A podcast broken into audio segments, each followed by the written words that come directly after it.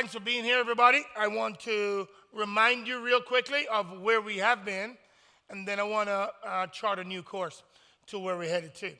The subject today is I got a bad habit and I can't stop doing what I don't want to do. One theologian called it, oops, I did it again.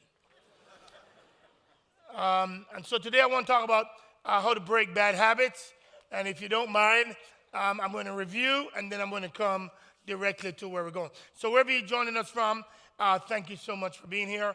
Garland, Louisville, Prosper, Dallas, our global family, and those who decided to stay home today. I just want to thank you for being here. Hope you're enjoying your hot chocolate while we're out here in the cold. But thank you for being for joining in anyways. Let me remind you where we've been. You know this, so I'm going to start it, and you're going to finish it. If you don't like the picture or the product, you need to change the habit. Last week we suggested if what you're getting you don't like, you need to change the pattern. We also suggested that there's some things you can't just pray away. Instead of praying away it, God's asking you to go change the pattern. There's some habits you have that need to change, and he wants you to start with changing that, because as you move, he'll provide the power for you to do everything else. We also suggested that there are two ceilings everybody has. One you can't break through and one you can. One based on the Gospel of Matthew, the Bible says he gives us certain talents, whether it's 1, 3, or 5. And last week we suggested, ladies and gentlemen, that if you have a 5 talent, then you need to produce at a 5 level. If you have a 1 talent, then you need to produce at that level as well. What we suggested is there are 3 ways to break through the lid or the ceiling that you have. Number 1, you got to work on you. Number 2, you got to work on your team. And then number 3, you got to deal with your tribe.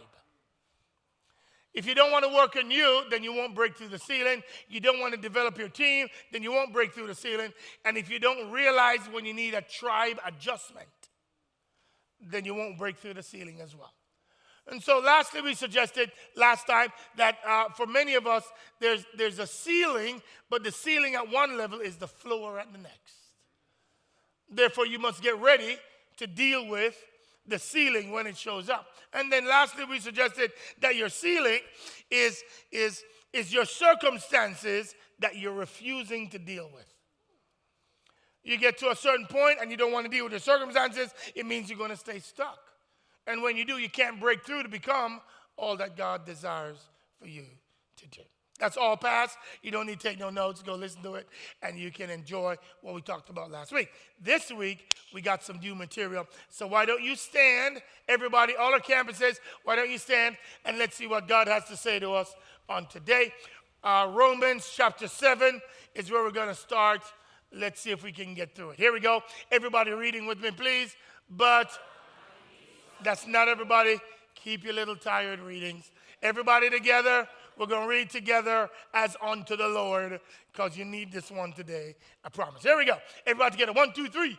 But I need something more.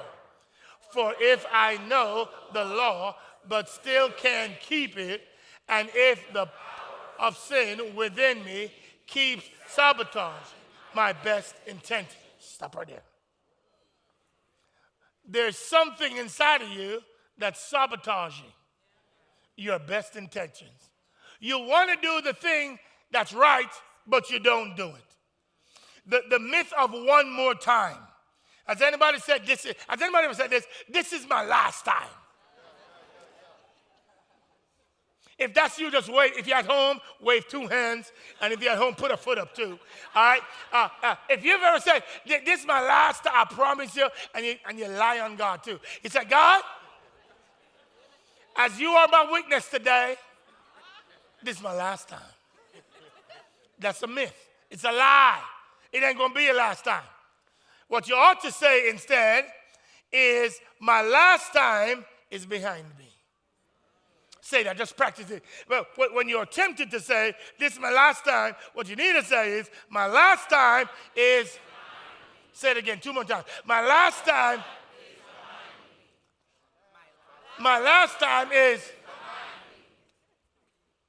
when you get a phone call at 12:30 in the morning, and somebody calling you that shouldn't be calling you, and they say, what you doing? You need to say, no, bro, my last time is been.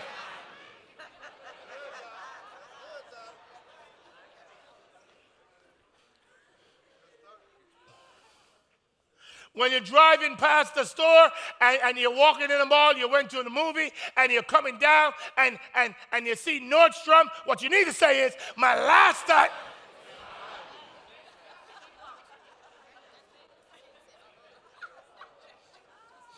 Somebody say no.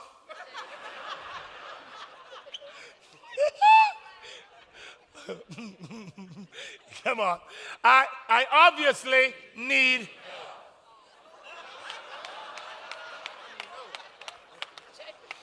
Look at yourself and say, self, I need some help.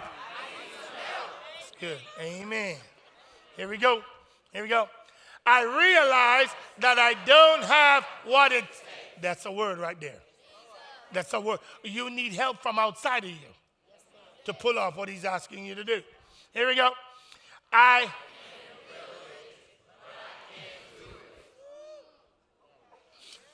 Boy, that's a word. I know I can. Oh, no, I can't. All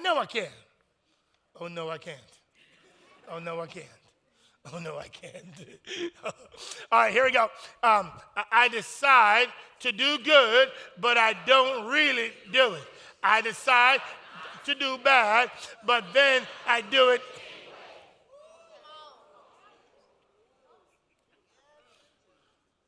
I decided I wasn't going to lose another money, another dime to gambling. But then I got paid.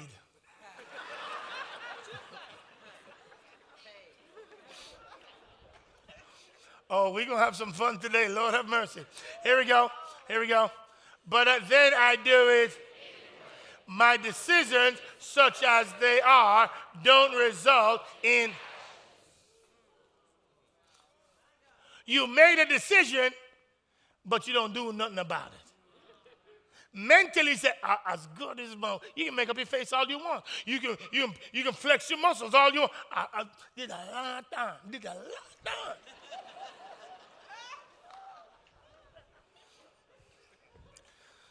My God, today. Here we go. Something has gone, say it again. Something has gone deep within me and gets the better of me. Say it with a little attitude. Something has gone wrong deep within me and it gets the better of me every time.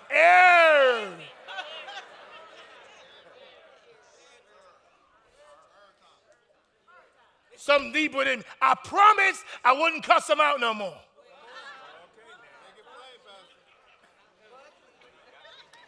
But every time.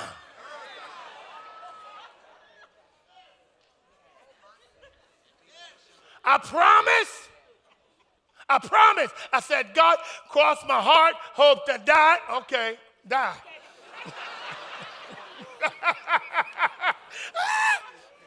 I ain't gonna smoke weed no more. I know sometimes I don't talk about weed because I think I'm in North Dallas and I think y'all don't do, but don't get it twisted. I know. I promise it's my last time. I ain't smoking no more.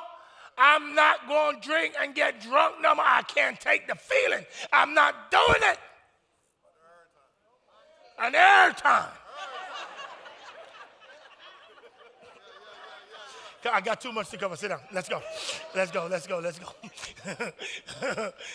Father, guide us now, please. We really do need you. All jokes aside, God, for too long, the enemy has had a field day with us. And in the name of Jesus, will you prepare our minds and our hearts for what you're about to deposit in it today? in Jesus' name.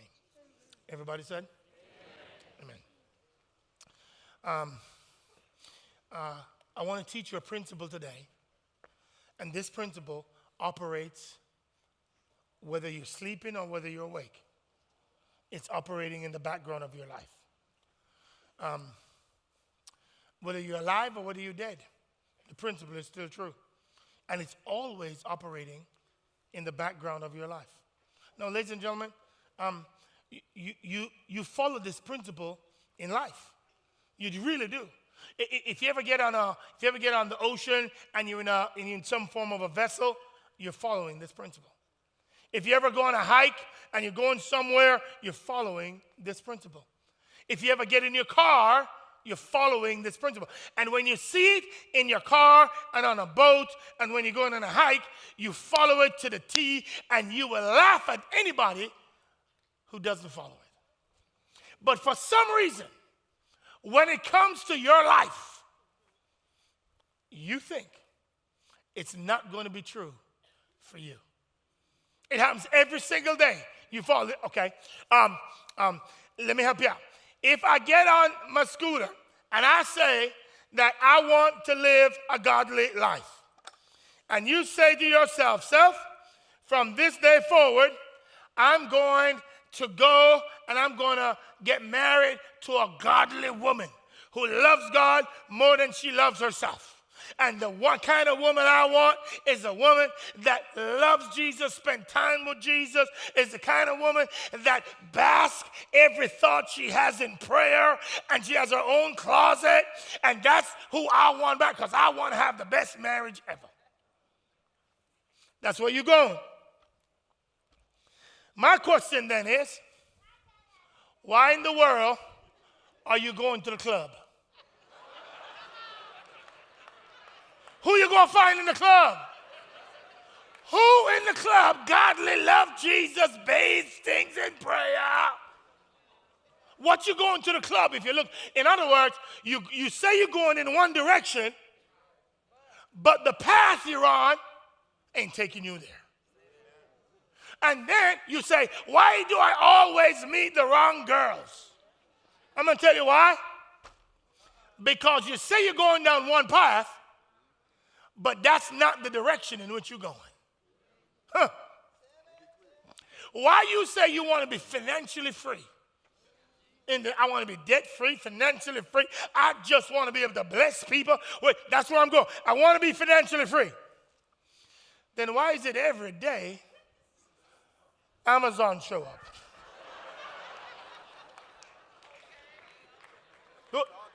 You say you're going somewhere, but when I look at your life, that ain't the direction you're going in. Here's the principle. Come here. Here's the principle. It's the first one that I want you to learn today. It's simple. And if you think this has everything to do with breaking bad habits, it is your direction, not your intention, that determines your destination. Let me say it again. It is your direction where you headed in, not your intention, oh, it would be nice too, that determines your destination. The question you ought to ask is, what path am I really on? The question you ought to ask is, the decision I'm about to make, is it leading me to the path that I say I really want to accomplish? Is it leading you to the destination that God's called you to? The decision I'm about to make, is it leading me away from, or is it leading me to the dream that God has given me? And the challenge on the floor is, for many of us, it's leading us away from the destination.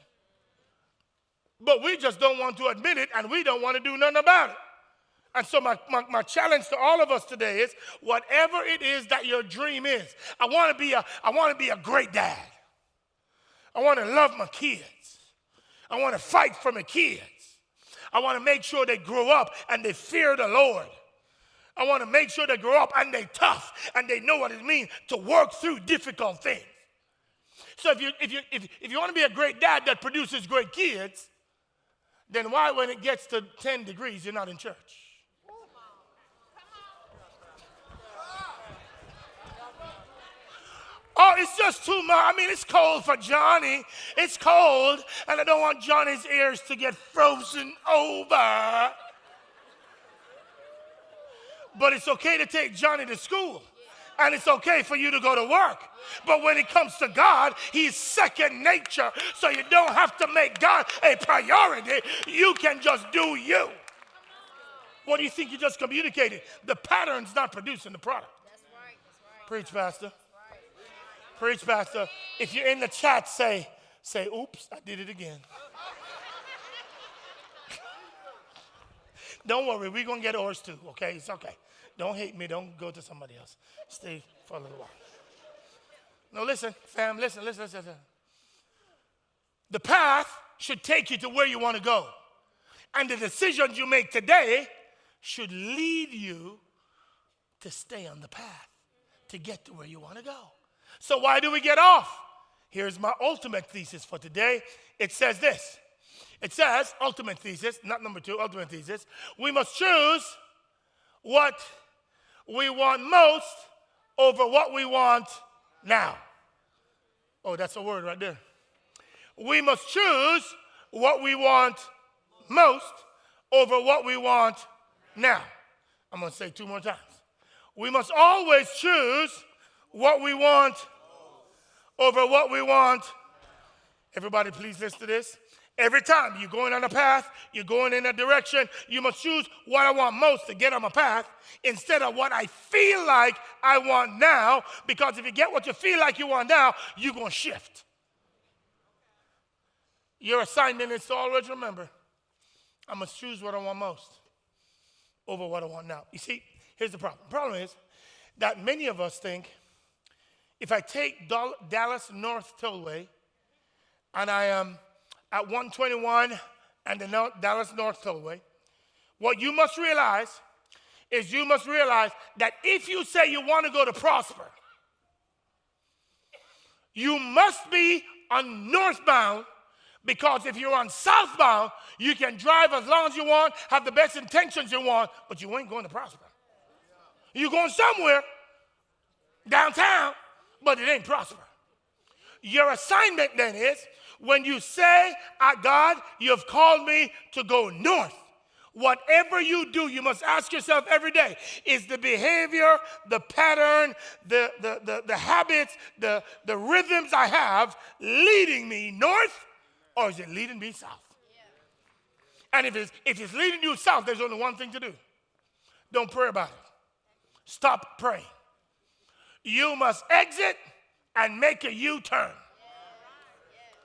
You don't have to do nothing else. Don't talk, well, I've been fasting. No. Stop your fasting. Get off and make a U-turn.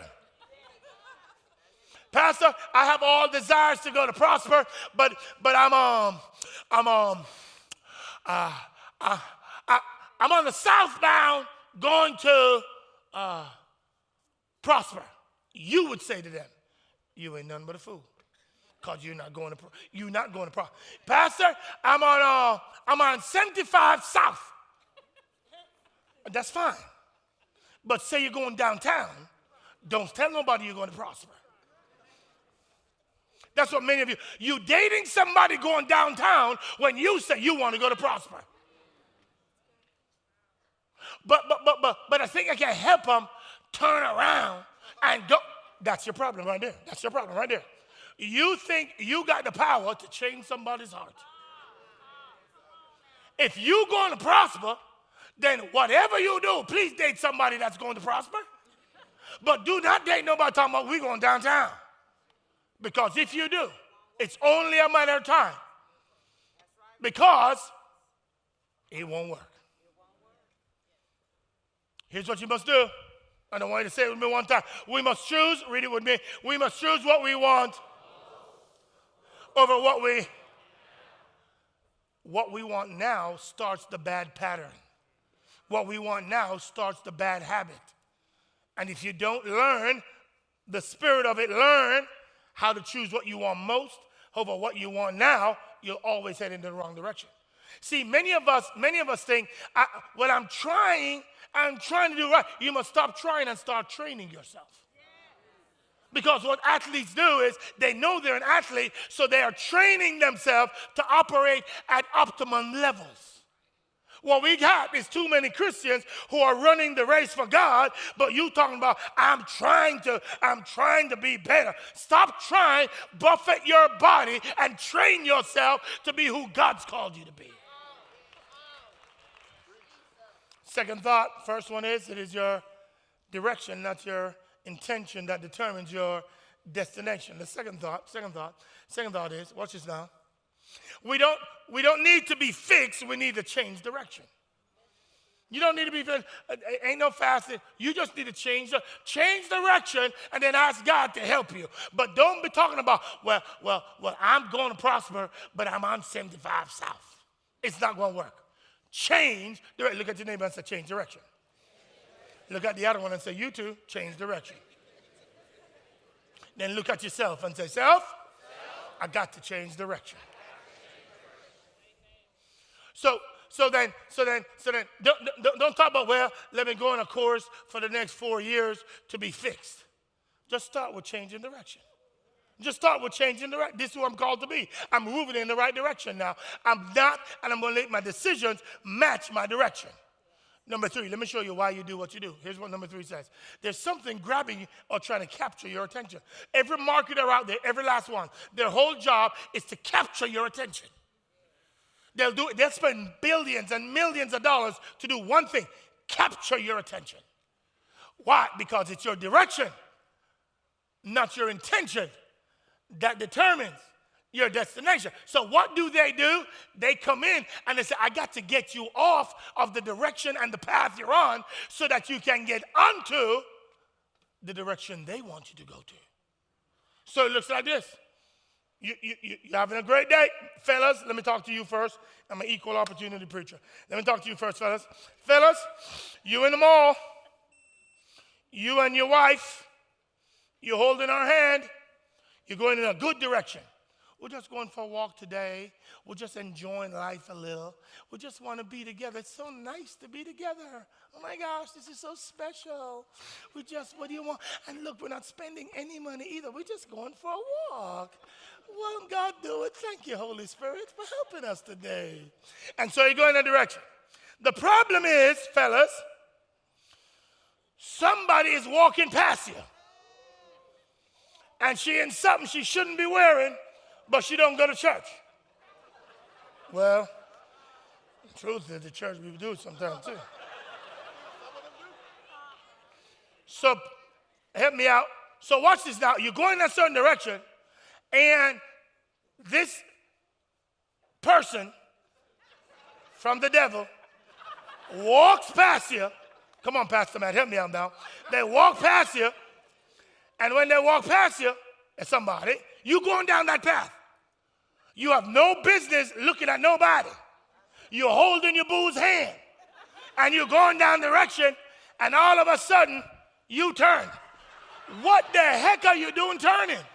You're supposed to be following the path, but something grabbed your attention, and when it did, because it grabbed your attention, all of a sudden, your direction changed. And all of a sudden now, you're looking at somebody that you have no business looking at. And if you keep looking, if you have a good woman, she's going to hit you upside the head. Fellas, why are you so quiet, fellas? Why are you so quiet? Oh, I'm going to go to them, and they're going to say it in a minute. So don't be quiet now, fellas. You got to say, yeah, dog, the struggle is real in these streets. That's why some of you don't need to go to the mall.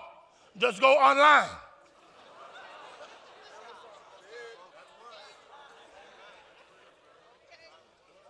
Mm-hmm.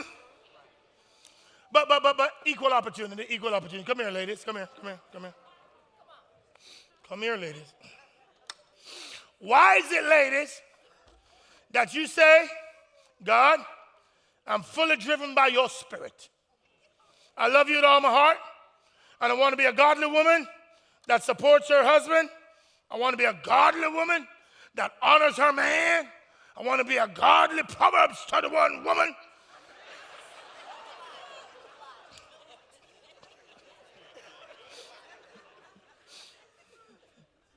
So then why then, when he does a mistake that you told him not to do,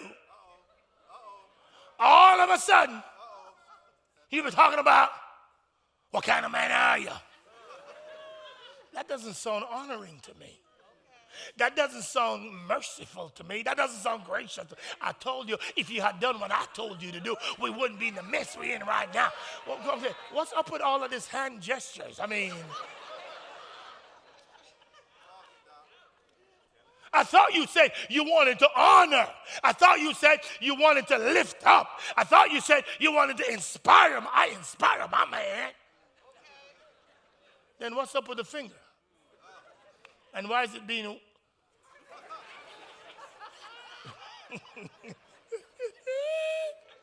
Here's why. Because something got our attention. And it grabbed it. And it veered us off of what we, in our hearts of hearts, want to do. Number four. Let's move with it. The last one says this. Based on who you want to become, what's one habit that you need to start and one that you need to stop?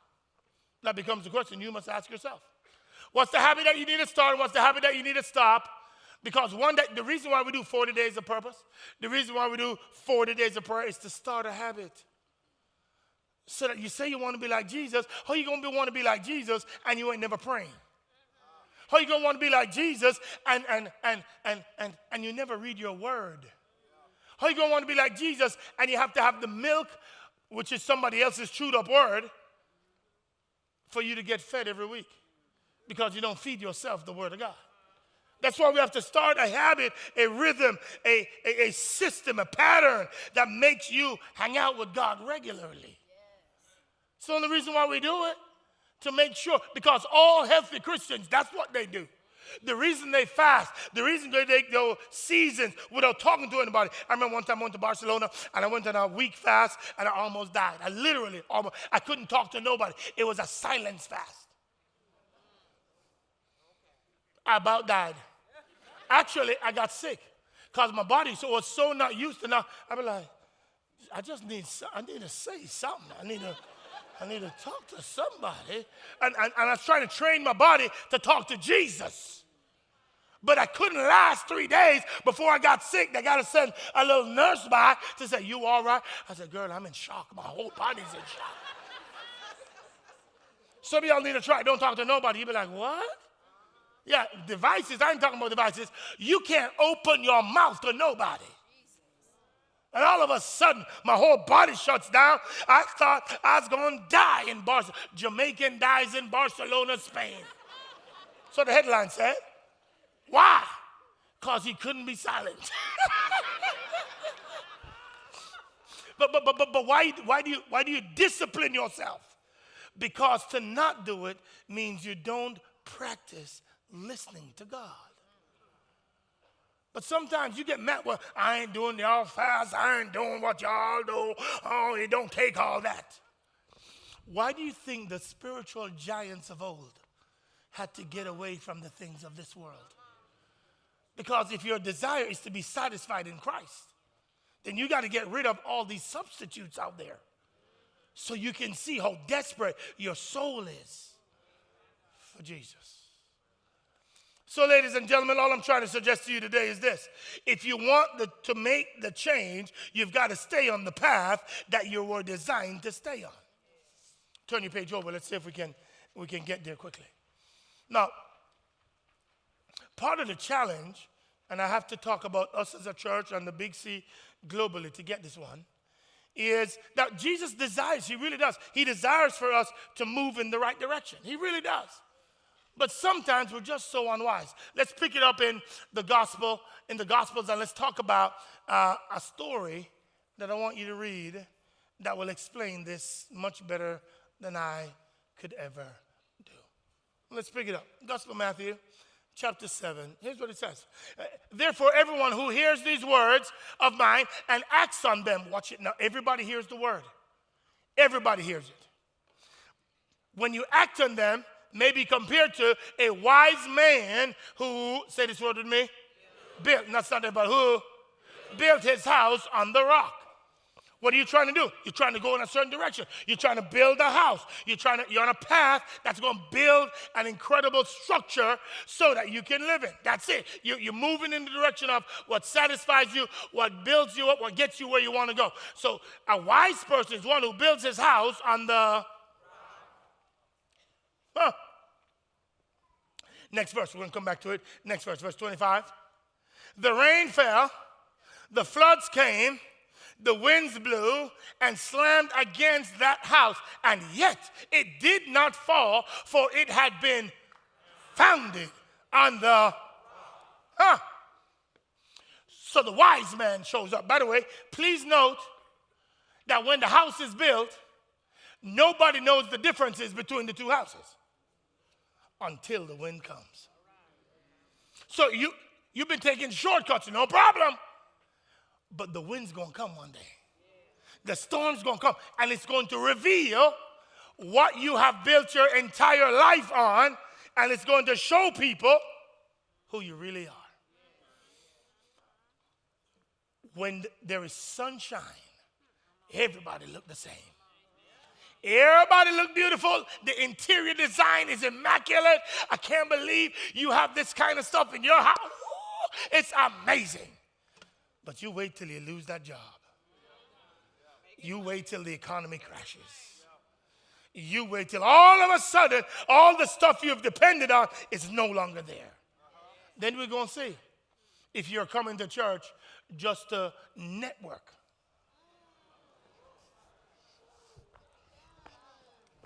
Because a lot of people come to church just to network. The only reason you come to church is to see who you can wheel and deal with to get further than where you are. But you don't come to worship, you come to network.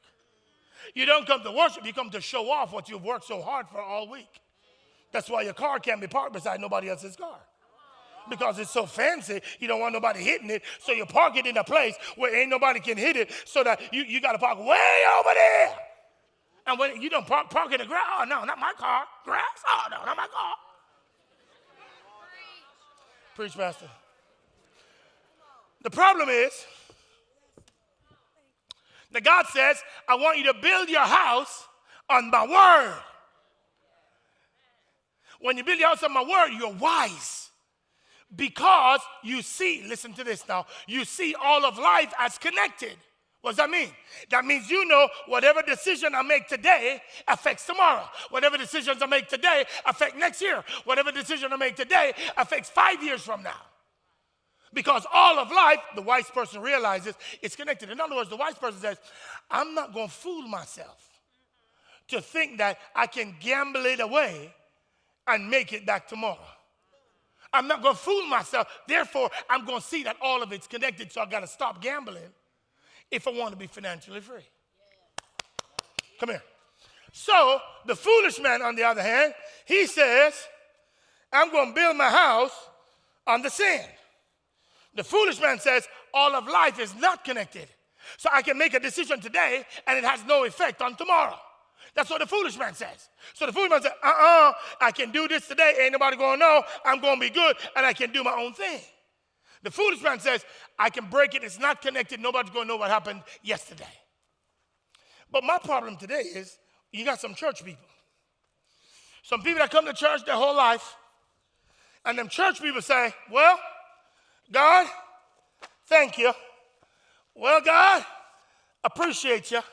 Well, God, let's see what you got here, God. So church people that only come to church to hear the word, but they never study the word for themselves. So that means all the devil have to do is give you back-to-back storms. And so the first storm hits and you're fine because you know one scripture.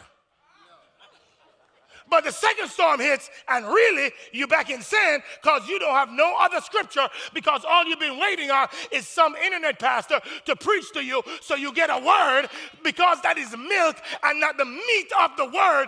You cannot survive more than one storm. But Lord have mercy on the believers who, when the devil show up and he come and have one storm against you and it knocks you down, you still go, and now you're standing still on the word, and he says, here we go, and another storm comes, but you know, based on the word, I will be with you, I will never leave you nor forsake you.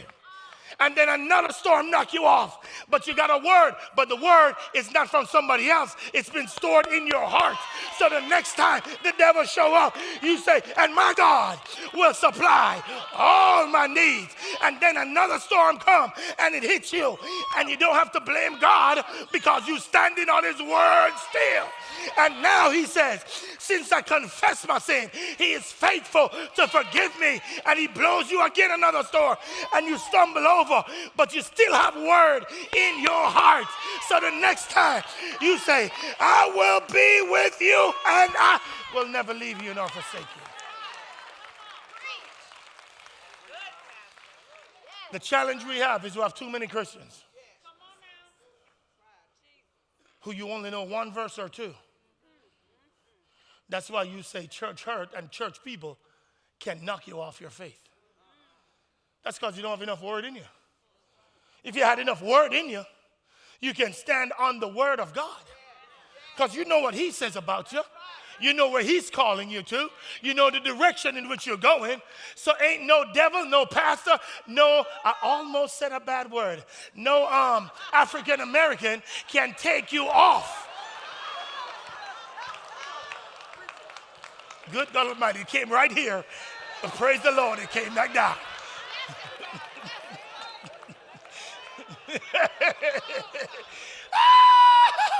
Anyways, hey, come on back. I got a point. I cannot believe it. In the house of the Lord. Help us, Lord. But good God Almighty, I said African American.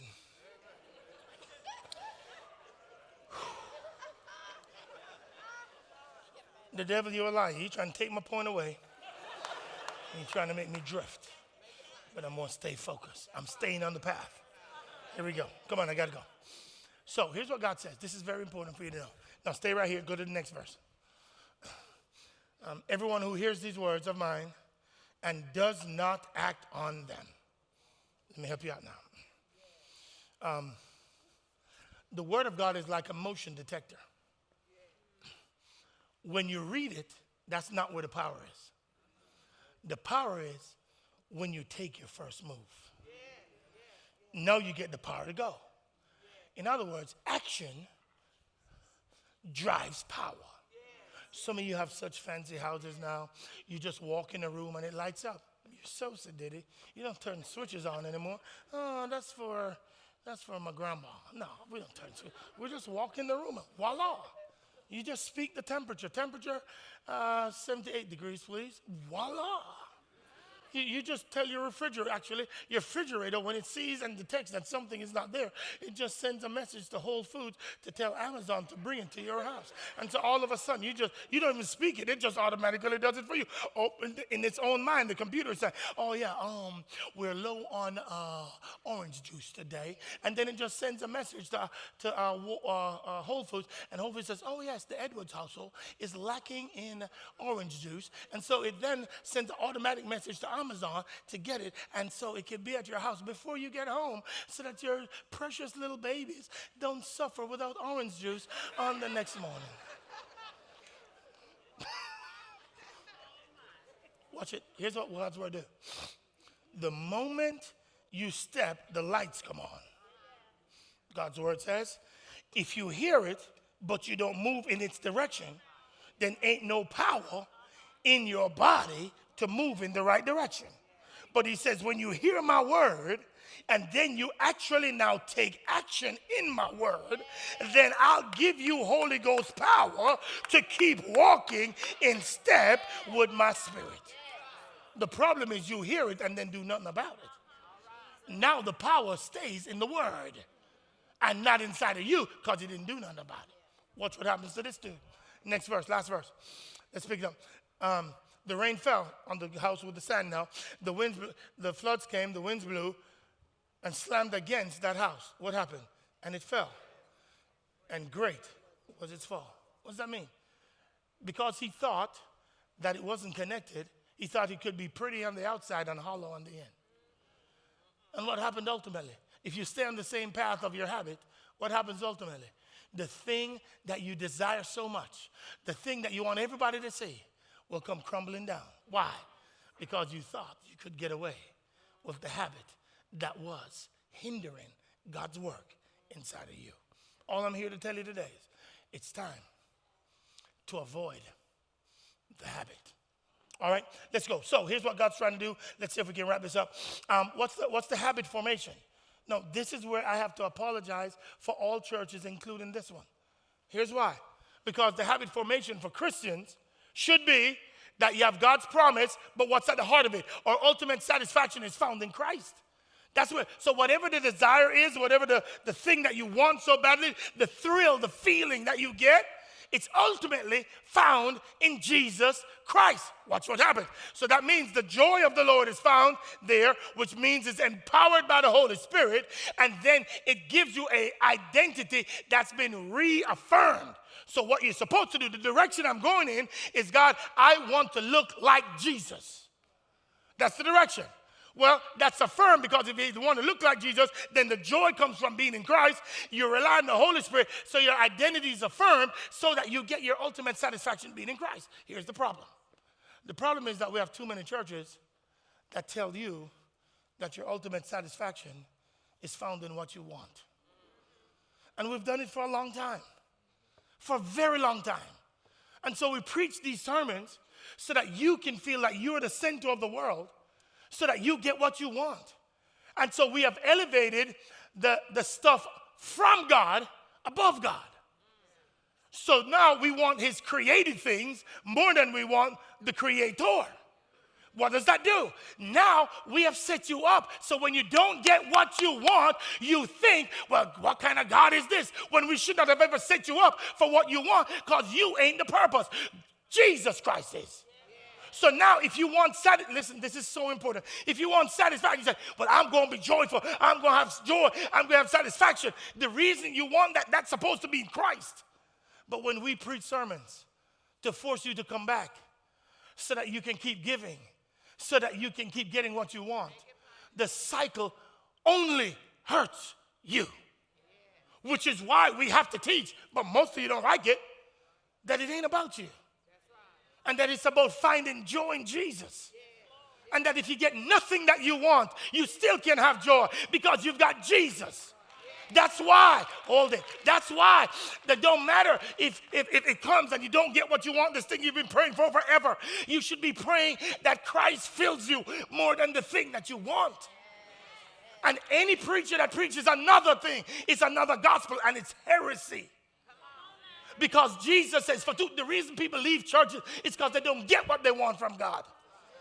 Because we set you up and tell you that that's the prize. It is not the prize. The prize is Jesus.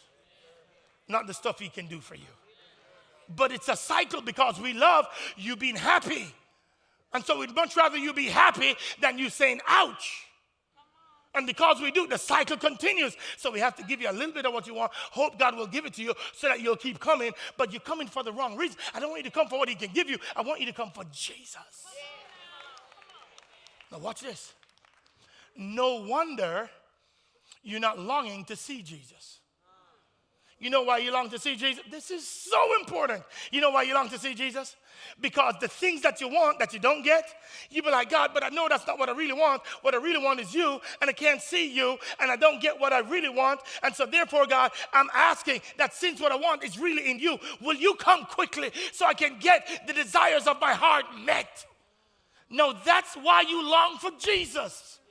That's why when you don't long for Jesus, it means something else has captured your heart, and you want that more than you want Jesus. The reason you don't pray, Jesus, can you come today, please? Get rid of all of this mess. Why is it that it's only when somebody that you love really good dies that you want to see Jesus? Because, watch this, and it's still not about Jesus. It's because you want to see them again. when you don't realize that you've been hardwired for worship. You've been hardwired for awe. You've been hardwired for glory. You've been hardwired for, so what your soul really longs for is to see Jesus. Listen. And everything that gives you temporary joy is designed to let you focus on Jesus and say, if this gives me this joy, what will happen when I see Jesus face to face? Now I can pray and plead and beg that he comes quickly. But you have a generation of Christians that grew up being preached at, who only say, what's in it for me? And what can I get for Jesus? That's why when some of you draw your circle, it's all about you.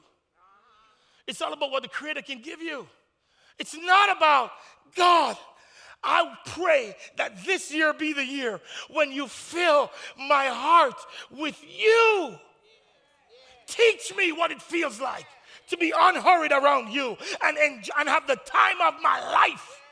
Better than any concert, better than any famous person, better than anybody else, just you and me. And I am delighting. My heart is full because I get to hang out with you. No, if I said, Lord, bless everybody in here with the best house they can ever have. Yeah, Doc. Say it, Doc. But when I say, God bless everybody in here and give them a heart for Jesus, here's what you say. Because we have trained you to shout for the wrong thing. We've trained you to shout at the right key. We've trained you to shout when the keyboardist and the organist and the drummer get on there. We've trained you to shout at that. But we haven't trained you to shout that your soul longs for Jesus. As the deer pants for water, so my soul longs for you. Behold, I long to see the beauty of the face of my Savior. We're the Christians who, that's what we're longing for. We're not longing for it, that's what we long for. Let's land the plane. So here's how it starts. It's simple. It starts with crave. It starts with a cue. Then it goes to a craving. Then it goes to a response. Then it goes to a reward. That's how all our bad habits are formed. It starts with a trigger. Then it goes to you craving something. Then it goes to your response for it. Okay, I need it. Then you get a reward. You've seen this. Fellas, let me talk about you again. Let me talk about us again. Fellas, you know it goes. That's why, fellas, sometimes you need to come off of social media. I know you think I'm from the devil for saying that, I know. But there's sometimes, this is your phone, okay? There's sometimes when you're scrolling, and let's say you're watching a game on your phone, and you get all excited about the game that you're watching. It's all cool. And then there's a little picture that comes up on the side. By the way, the only reason it comes up is because you've been there before.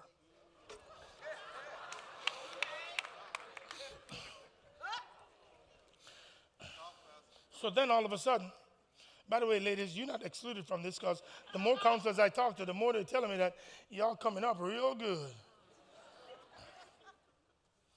So the more see it is, here's what's happening. So you go and then you see it, and then all of a sudden you say, huh. And that huh means it's got you. Huh means I wonder what else is there. You've been got if you ever do this.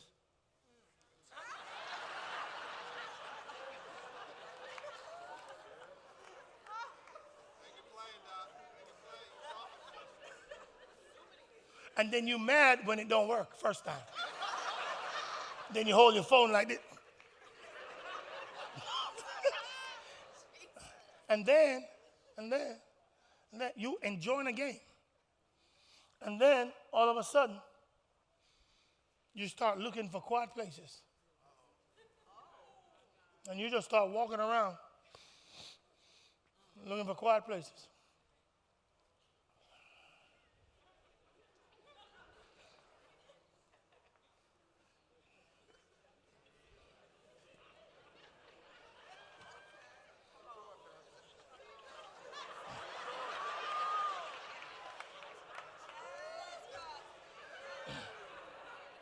And before you know it, you're talking about, I'm coming back. And then all of a sudden, the cue moved to the craving, and the craving lead to the response. And before you know it, you're trying to meet your own needs. You're trying to be happy and have happy endings.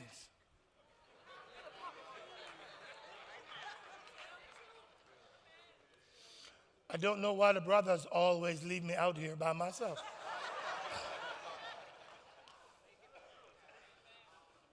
No, that's not where you want to go, but that's what you're doing now. Because you are not willing, what you're not willing to do is you're not willing to choose what you want most over what you want now. And now pulls you like a fish on a hook. And you can't even help it anymore. You've done this path so long that your brain knows what to do. You don't even have to tell it anymore. You don't even have, there's no conviction anymore. And then you hang out with people, good God Almighty, that don't think it's that bad. And all of a sudden, what God has called, what God has said he hates, you think it's a suggestion. I hate divorce. I done gone down the wrong lane. But you don't care what God wants because you only hang out with people that think like you, that water down the word so you get to feel good and do what you want to do anyways.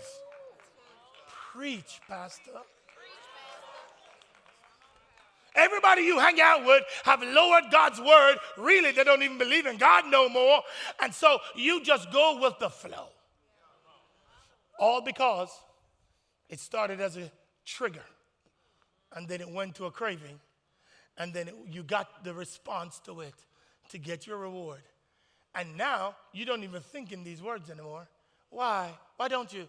Because it's such a habit that you don't have to think. Your brain automatically does it. Now, how do you cure it? Here are the four things. Let's go. Then I'm done. Here are the four things. Number one, if you don't start it, it won't ever be a habit. There it is. The best way to stop a bad habit is never to start it. Just don't start it. You'll be fine. The problem is we hang out there so long, it's now become a pattern that produces a product. Number two, now you've got to remove the cue. Remove it. The reason, y'all think I'm on Instagram, but I'm not. It's just somebody out there in my office that's running it. So when you see I like something that you do, it ain't me. God bless you. You know why? Because it's too easy to go from church account to somebody else's account. So what do I have to do? You don't have to do it. I'm just telling you, I got to remove the cue. So I got to make sure it's not there. Why? Proverbs 4, quickly. Proverbs 4:14. Let's end. Come on. Do not enter the path of the wicked. Do not proceed in the way of the evil. Next verse. Watch it now. Avoid it. Somebody say avoid it. One more time. Do not pass by it. Turn away from it and pass on. If you don't start the queue, there is no craving. The problem is we start the queue. So I don't want to start the queue. So I got to remove it. You should make the queue invisible. If you struggle with television, then remove the TV or remove the remote. So tell somebody, hide it so you can't find it. It's too many of us, you want to get my goal. I want to walk with God day by day. Then why is your phone right by your bed? First thing you do when you get up, notification. Ding. Oh, my God. Let me see what happened in the world. Haven't gone to the, that's why, Pastor, but my phone is my Bible. Then get one of these. It's called the scriptures. And put this beside your bed. And put your phone in another room. So before you pass your phone, you got to pass God's word. You have to, if you don't do it, I'm telling you, you're going to go back into the cycle of being addicted to your phone. Let's go. Next one, number three. Then you got to get rid of the cycle. Interrupt it, which means you might have to tell somebody you can't be here no more. I'm gone, see you later. You might have to delete them from your phone, delete them from every single way they can connect you, and get them out of your life. Because if you don't, they're just going to wait you out. until one of those days or one of those nights, like 12:02. And they're going to say, what you doing? And you're going to say, what you doing? And before you know it, they on the tollway driving to your house.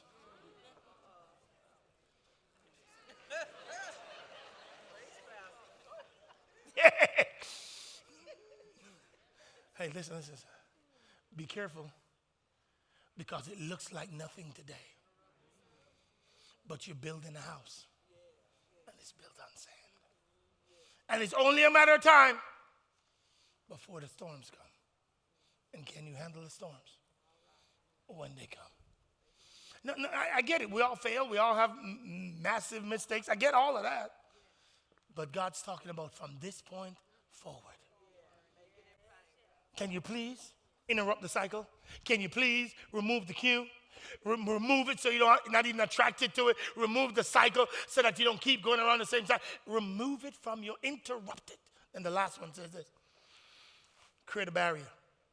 Create a barrier so that you're now immune to it, because it can't get to you. That's why some of you should have on your phone some stuff where anything you look at, somebody else can see. See, the problem we have is we don't want to punish ourselves when we choose now over what's best. You must create an environment where you punish yourself so that if I look at somebody else needs to see what I look at, so that they can say, really, you're trying to be a man of God and that's what you're doing? Same with you. If it's eating, don't take part of the donut and pat yourself on the back thinking you're godly. You're not. If you're trying to be healthy, because this is the temple of the Holy Spirit, then you pass by the donuts. And don't celebrate yourself because you took a quarter of it.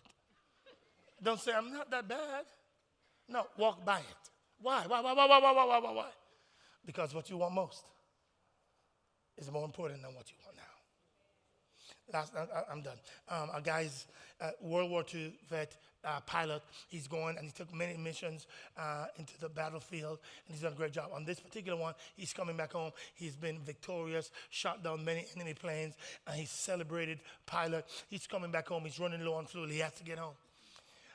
On his way home, he sees, and no, he doesn't see, he hears in the cockpit a gnawing sound, like a rat is eating away at some of his wires in the cockpit. He says to himself, I've done so many trips. I've flown so many missions, and a rat is going to take me down? A rat? So he thought to himself, he says, how do I get rid of this rat? He says, okay, let's see. What can I do? He says, well, I know that the lungs of the rat is small. Then he thought, I know that the heart of the rat is smaller than my heart. So here's what I'm going to do. I'm going to go up. I'm going to go to a higher altitude. I'm going to go as high as I can so the pressure can potentially kill the rat. So he starts taking the plane up and up and up. And the more he goes up, the less gnawing of the wires that he hears, until he hears no more gnawing. And it dawned on him, the higher up I go, the less the rats can survive. Ladies and gentlemen, I know some rats called habits that's trying to take you down. And the question is, God wants to take you to a whole nother level, and he wants to take you to a higher heights in him. But as he takes you there, he needs you to get rid of the habitual rats in your life. And if you don't, you're either going to go down by a rat, or you're going to go up to where God wants you to be. The question on the floor is, which path will you choose? Heavenly Father, will you lead us and guide us today? Every person under the sound of my voice, will you help each and every one of us recognize that the enemy has us in some cyclical patterns where we're choosing now more than what matters most. For every person under the sound of my voice, will you remind us to get in the right direction? Because it's our direction, not our intention, that determines our destination. So will you help us stay in the right direction? And then, God, will you remind us that what matters most is more important than what we want now. And so help us through the power of your Holy Spirit to get off the path of habit formation, bad habit formation, and onto the path of healthy ones. Every person, help us not take this lightly, every last one of us, and help us realize that if we don't, we're building our house on the sand, not on the rock. Teach us afresh. Empower us afresh to build it on the rock and not on the sand. In Jesus' name we pray. Everybody said, will you help me honor God, everybody? Come on, let's help me honor God.